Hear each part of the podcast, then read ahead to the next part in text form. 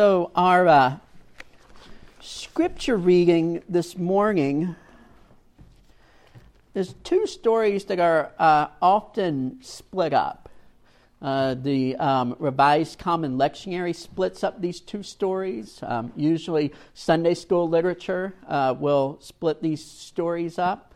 Um, even in your Bible, as you look at these stories, uh, they'll have separate headings, but I'm convinced that they're one and the same story. Um, I'm talking about in Mark 10, uh, 13 through 31. Uh, there's a story of Jesus and the little children, and then Jesus and the man we often call the rich young ruler. And, uh, and uh, these, these stories appear in, in uh, Matthew, Mark, and Luke. And in all three of those Gospels, they appear one right after the other. And they appear in the same scene. There's not a change of time or a change of scenery. They appear right together in the same scene. And so I am convinced um, that, these, uh, that these stories are meant to be read together and that one comments on the other. And so I just want you to, as I, as I, as I read this, just sort of take it in as one story. So that's uh, Mark uh, chapter 10, verses 13 through 31. Hear now the word of our Lord. People were bringing little children to Jesus to have him touch them, but the disciples rebuked them. When Jesus saw this, he was indignant. He said to them, Let the little children come to me, and do not hinder them, for the kingdom of God belongs to such as these. I tell you the truth, anyone who will not receive the kingdom of God like a little child will never enter it. And he took the children in his arms, put his hands on them, and blessed them. As Jesus started on his way, a man ran up to him and fell on his knees before him. Good teacher, he asked, what must I do to inherit eternal life? Why do you call me good? Jesus answered. No one is good except God alone. You know the commandments do not murder, do not commit adultery, do not steal, do not give false testimony, do not defraud, honor your father and mother.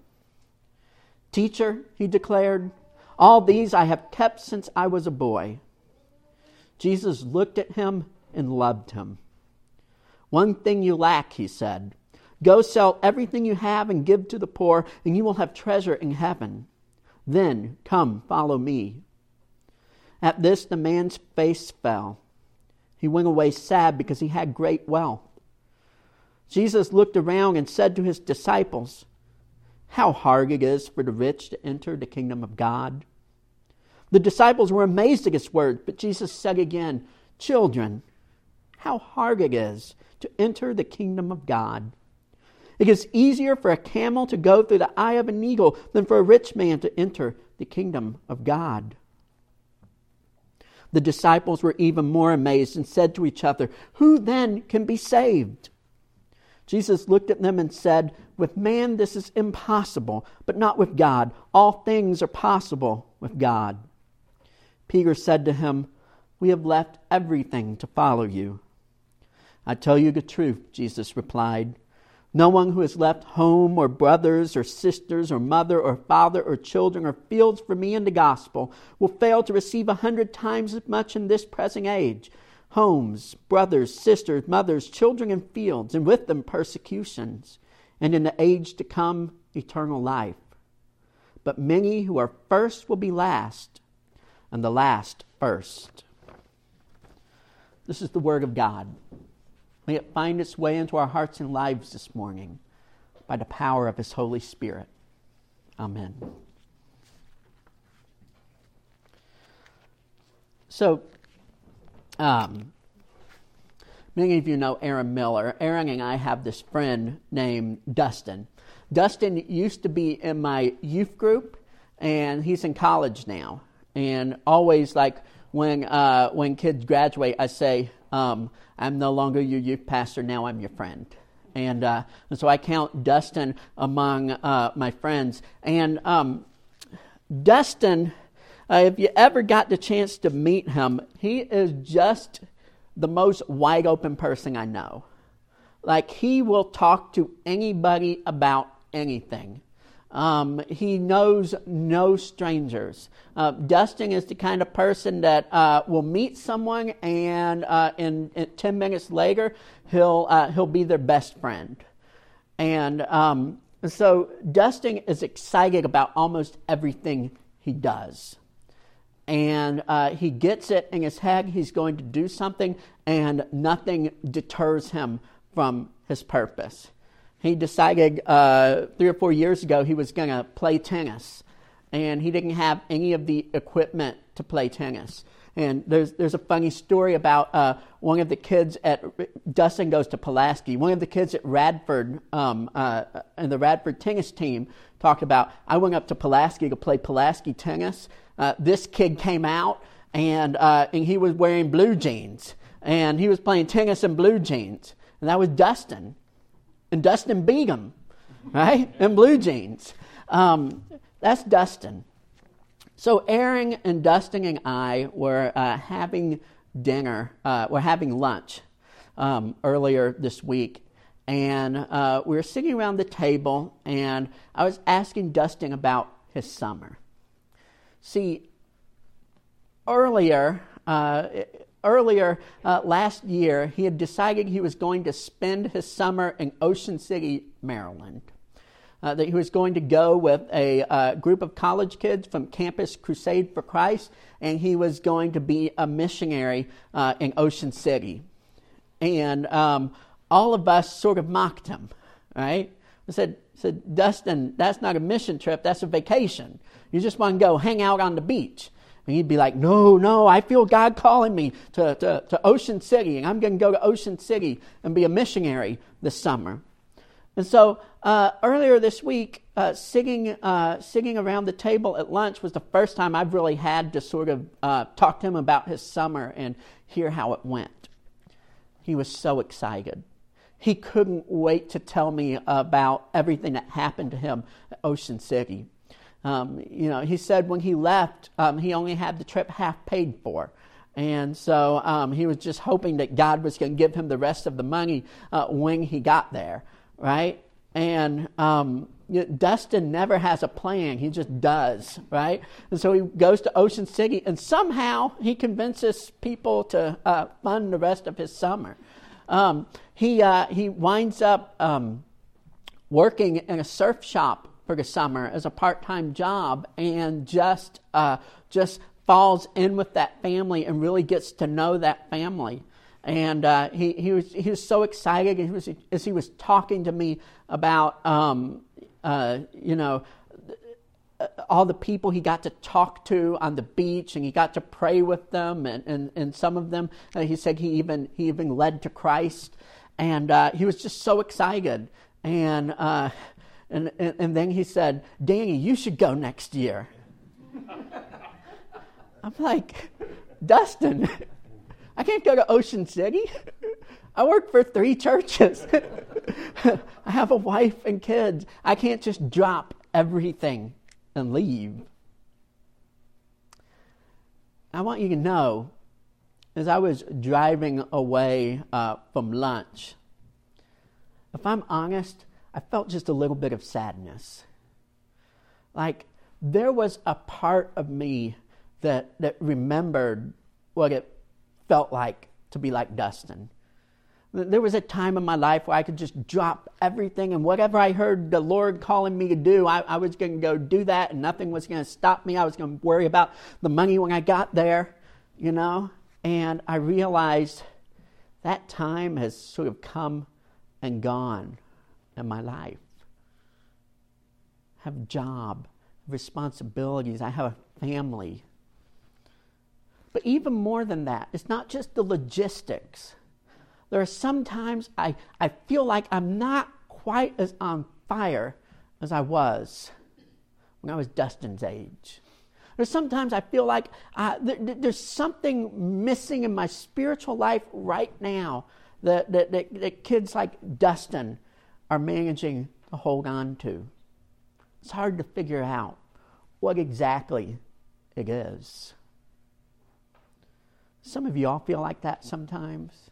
Like you can think back to when you were first like a Christian and you were, you were so on fire and, and you just got saved or, or, or, just been confirmed or whatever it was, and, and, uh, and, and, and you just uh, were, were bursting with excitement. And, and there was that moment in your life where, where God could ask you to do anything, you could drop everything, and you would do it because you were just so passionate. And now you kind of look back and it feels a little bit like something's missing. And you're not quite sure what it is. I believe the answer to that is in our scripture reading this morning. See, the scene opens up. Jesus, uh, I guess he's been teaching, um, and, uh, and he's wrapping things up. And all of uh, these people are bringing their children to Jesus because they want him to bless him. We don't know exactly know why. Maybe they've heard that he's uh, a miraculous man. Maybe they've heard that he's a man of God, and uh, they just want Jesus to touch the children, and uh, so that all will go well in their lives. Uh, they, they believe there's something special about Jesus' touch. And so they're just, they're crowding around Jesus, holding up their children, holding up their babies, um, uh, uh, pushing the, the, the, the four year olds further and say, just touch him. And the disciples are looking at this and they're thinking, this has got to stop, right? The disciples are important, they're the gatekeepers. It's their job to, uh, to, to guard um, Jesus' uh, time and energy. And, and, uh, and they're seeing these children and, uh, and, and, and with, with God knows what diseases, these filthy little kids just being pushed up to Jesus. And they're like, we've got to get between our rabbi and these kids. And so uh, uh, the scripture says the disciples rebuked them. I'm not sure who them is. It's either the children or the parents, right? And we talked about rebuke um, last week. It's not like a tersely worded statement, right? Um, uh, get thee away. The master has no time for you. Rebuke is like, be gone, right? Rebuke is what Jesus does to demons, right? And so, uh, and so the disciples get between um, uh, uh Jesus and the parents and the kids and say, get, go, be gone. Jesus sees this and he's indignant, it says. What are you doing? Let the children come to me. Don't get in their way. Don't you understand the kingdom of God belongs to such as these? Then he says, I tell you the truth. Whenever Jesus says, I tell you the truth, or verily I say unto thee, right? You need to perk up your ears, right? This is important. I tell you the truth. No one can enter the kingdom of God unless he receives it like a little child. So the disciples back off. Right? No one can receive the kingdom unless they receive it like a child. All right, crystal clear. Go about your business, do what you're doing. Now, the disciples are probably confused, right? Just as a given, they always seem to be confused.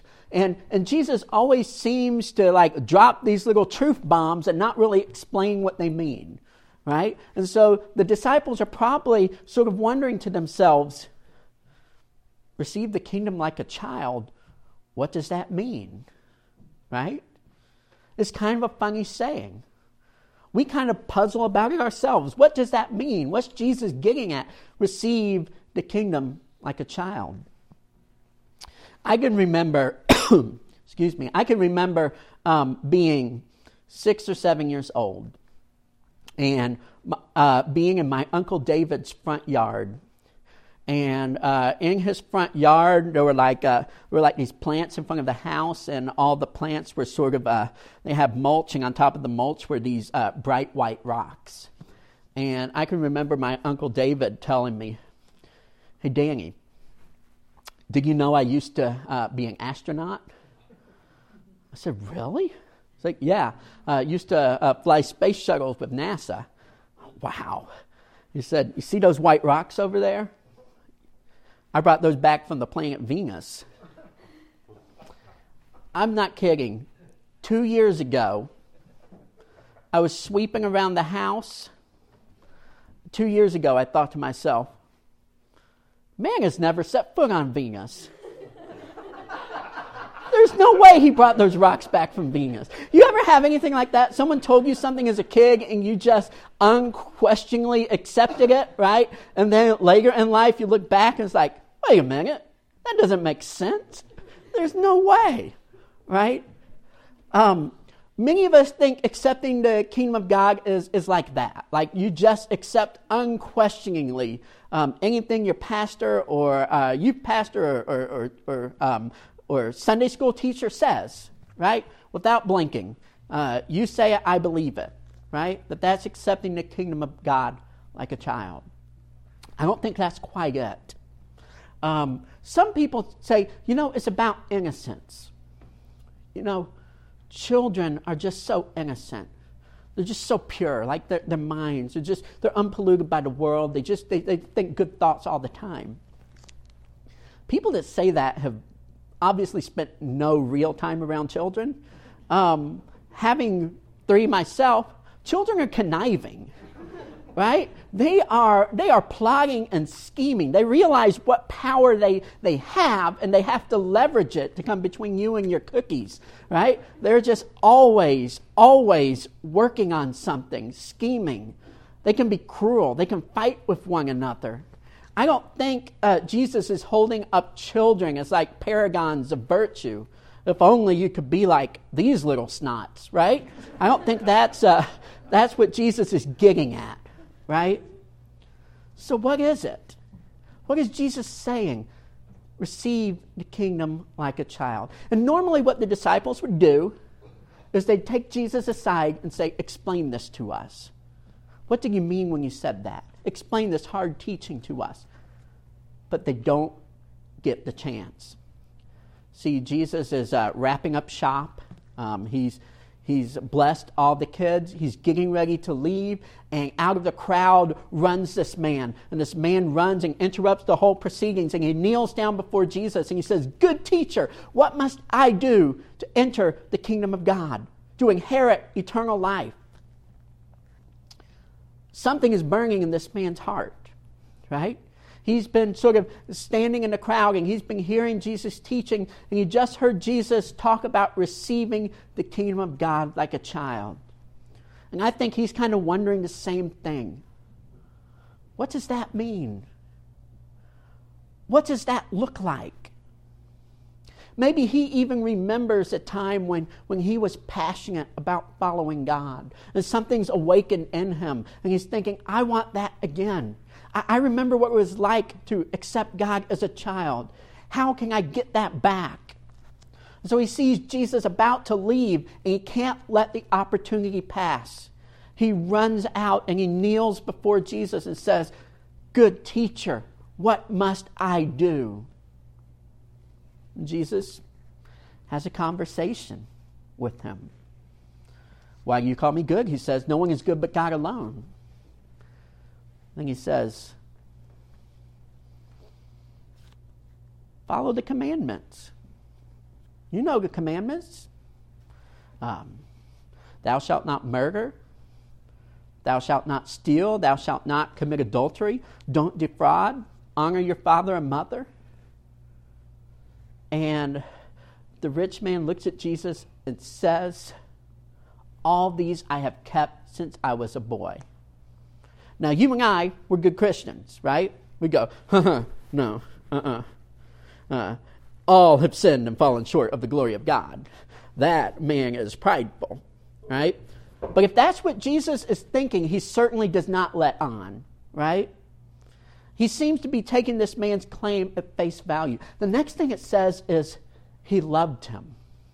Jesus looked at the man and he loved him. Like, here is this guy, he, he's obviously humble. He's got this sense of urgency, right? He's kneeling before me. He's asking how he can be a part of what we're doing here, right? And, uh, and and he's been keeping the commandments and he wants to take it to the next level. Jesus looks at him and he loves him, right? This guy is disciple material. Right? This guy can come follow me. So Jesus is excited. There's just one thing. Right? There's just one thing you're missing, one thing you lack. Sell all your possessions, give your money to the poor, then you'll have treasure in heaven, and come follow me. Now, we don't like that. We don't want to hear that. We don't want to read that. We'd be happy if the pastor would just skip that, right? But it's in there in bright red letters, right? And so, uh, so we have to explain it away, right? And one I hear the most often goes something like this. You see, this was a special case, right? Jesus was looking at this one man. He was peering into his heart, and he knew this man's problem is greed, right?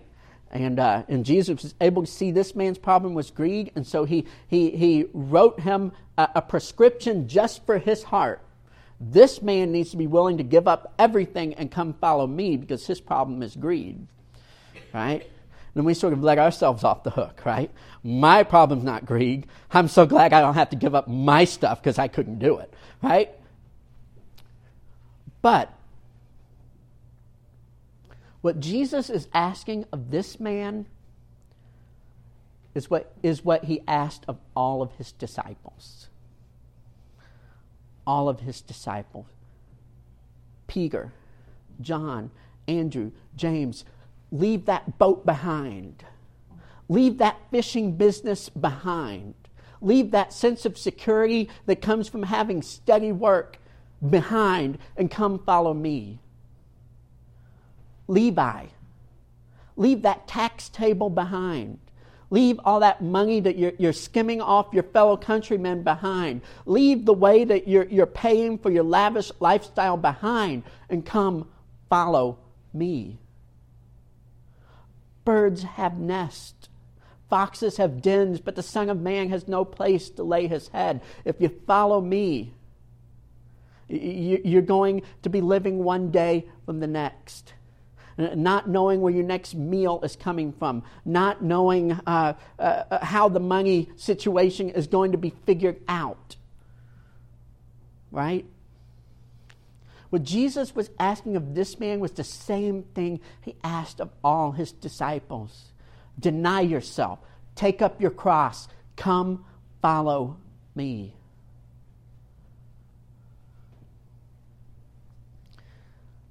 This is the man's face fell.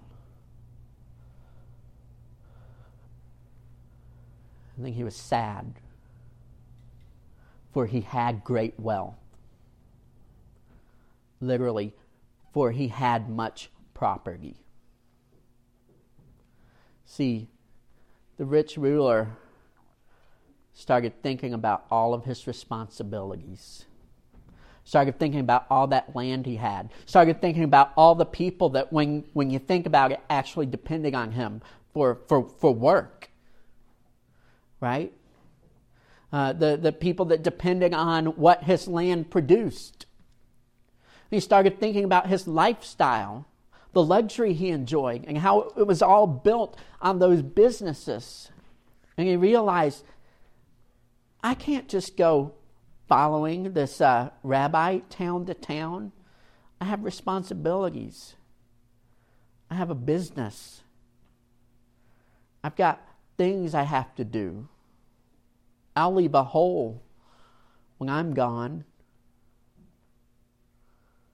See, the rich young ruler's problem wasn't greed, I don't think. It was his need for security. It was his need to know everything was taken care of. He was unwilling to let go of that and depend wholly and fully on Jesus. And that's not his special little problem. That's all of our problems. We all have those things that stand between us and fully depending on Jesus. We have all have those things we cling to for security that we know we need to let go of, and yet we just can't do it. we walk away sadly. You see, what it means to receive the kingdom of like a, chi- like a child to have total dependence on Jesus. Little Ellie back there is totally, totally, totally dependent on her parents for everything food, shelter, emotional support, eventually, like her, her spiritual well being, right? All of that stuff. She's totally, totally dependent and at the mercy of loving parents. I'm going to admit something to you all. I'm struggling. My kids, against my wishes, just keep getting older. And it's really, it's, it's really getting tough. I, I look around the table sometimes at dinner and I just realize this is the best. This is the best it's going to be. This age right here. And time only flows in one direction. I had this thought the other day, and I think I came up with it, but it, it may be a, something I read on Facebook four years ago, and it's just like bouncing around back here. You never know. But my thought was this parenting has four phases, and they can be summed up in four statements. The first phase is this hold my hand. The second phase is stay where I can see you. The third phase call me when you get there. And then the final phase is won't you come visit again? And I watch as my kids are moving from one phase to the next, and I don't like it.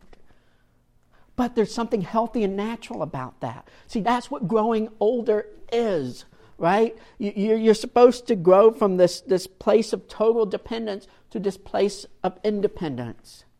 And as parents, it's sort of our job to get you from, from here to there right? But it's sad. It hurts. But discipleship goes the opposite direction. Discipleship is all about moving from uh, total independence to total dependence. It's about relying more and more and more on Jesus each day for everything.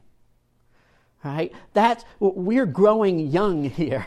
We're, we're, we're trying to become more like children each day, more and more and more dependent on Jesus for everything. And it's hard. And there are things we don't want to give up. There are things that we control that, that, that we don't want to turn over to Jesus. There, there's, for all of us, there's probably that one thing we lack that one piece of property that we own that we can't say goodbye to. That one, that one security blanket we just can't drop and do without. And Jesus is looking at us. He's loving us. He's saying, One thing you lack. Let go of that and surrender to me fully. Scary. It's scary. Right? For some of that, us, that is stuff. Right? For some of us, uh, we know God has a plan for us that involves letting go of some stuff. A ministry for us that involves uh, uh, letting go of some stuff so we can finance or support the ministry, right? For some of us, that's like this, this hurt and this pain and this anger we're carrying around, right? or this, this special little right we've carved out for ourselves. Um, this, this, little, this little sin that we say isn't infecting the rest of our life, and I deserve this anyway, so I'm just, I'm just going to have this. And whatever it is for you, it's that one thing you lack that you know you need to let go of, and yet you may walk away from here sadly. I just can't do that. I'm not ready to do that. I don't know what it is for you, but you do. There's a, a, a person or a place or a thing or a name or an idea that's in your head right now. You know what it is. You know it's, it's in your hands and it belongs at that altar. You know it. But you may walk away from here sadly. You may be unwilling to let go. My favorite poet is a poet by the name of Shel Silverstein. Um, he's a, a, children's poet. Um, wrote uh, "A Light in the Attic," um, "Where the Sidewalk Ends," "The Giving Tree." I want to read this little poem to you. It's uh, it's about so the Pied Piper of Hamlin, He's uh, the guy with the green hat and a feather, and he plays the clarinet thing, and, and he leads the kids out of Hamlin Town, right? And this one's about the kid who stayed, who didn't follow, who stayed behind, called The One Who Stayed. You should have heard the old men cry. You should have heard the biggies when that sad stranger raised his flute and piped away the kiddies.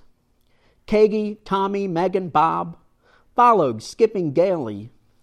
Red haired Ruth, my brother Rob, and little crippled Bailey John and Nils and Cousin Claire, dancing, spinning, turning, crossed the hills to God knows where.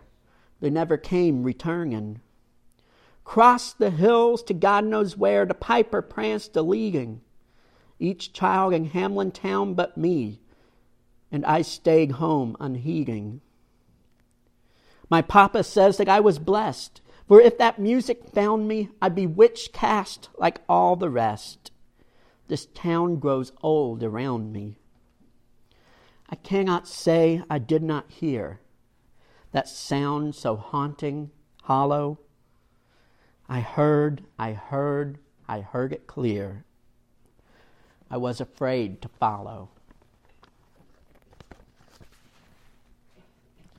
Are you afraid to follow this morning? Are you afraid but what it would mean to your security to surrender fully to Jesus' plan for your life. Are you afraid of what that childlike faith would cost you? I know the irony of it all. The security you get from depending fully on Jesus is worth more than anything you would ever give up to it. This morning we're going to sing a song together about resting wholly on Jesus, standing on Jesus. The altar's yours. If you have business, if you have something you need to surrender, if you need to reconnect, we won't judge you. You just know that you're the youngest one here. The altar's yours. Don't be afraid to follow. Don't walk home sadly.